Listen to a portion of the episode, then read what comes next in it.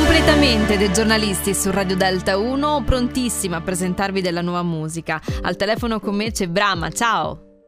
Ciao, buonasera. Tu sei un artista, tra l'altro, abruzzese della provincia di Teramo, è così? Abruzzese di origine controllata.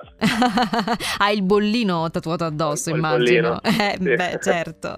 Questa sera ascolteremo I fiori non appassiscono, una tua canzone. Se non sbaglio, la tua canzone d'esordio. Con questo progetto sì, la mia prima canzone d'esordio.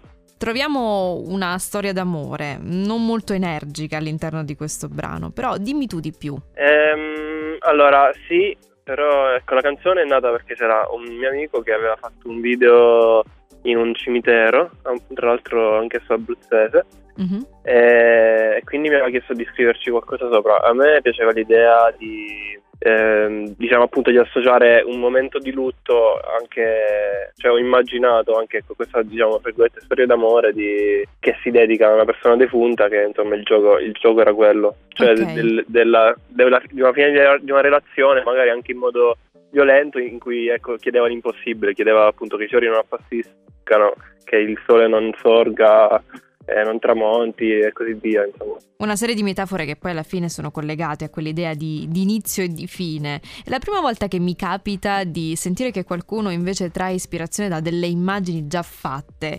E nel tuo caso specifico, quando scrivi una canzone, quando ti dedichi alla musica, ehm, hai dei modi creativi che cerchi di ripetere di volta in volta. Eh, allora, per quanto riguarda, no, più che dei metodi, ci sono dei, per quanto mi riguarda, dei, dei periodi molto Ok. creativi e dei periodi molto poco creativi. Mhm. E ogni periodo, insomma, ha associato dei, dei metodi, così possiamo definirli, sì. Ehm, in quel periodo particolare, insomma, il disco l'ho scritto, in realtà il disco e quindi il, il pezzo che sentiremo, l'ho, l'ho scritto durante il, la prima quarantena, che ero a Roma da solo in questa casa perché tutti i miei coinquilini erano andati, erano tornati in Abruzzo. E quindi era questa casa enorme con... eh, con, eh, cioè, insomma, c'era Andava riempita in qualche modo di, di- di Sì, sì, musica era al o comunque di piano, personalità. sì, sì, con questi tramonti romani, quindi questa luce gialla potentissima.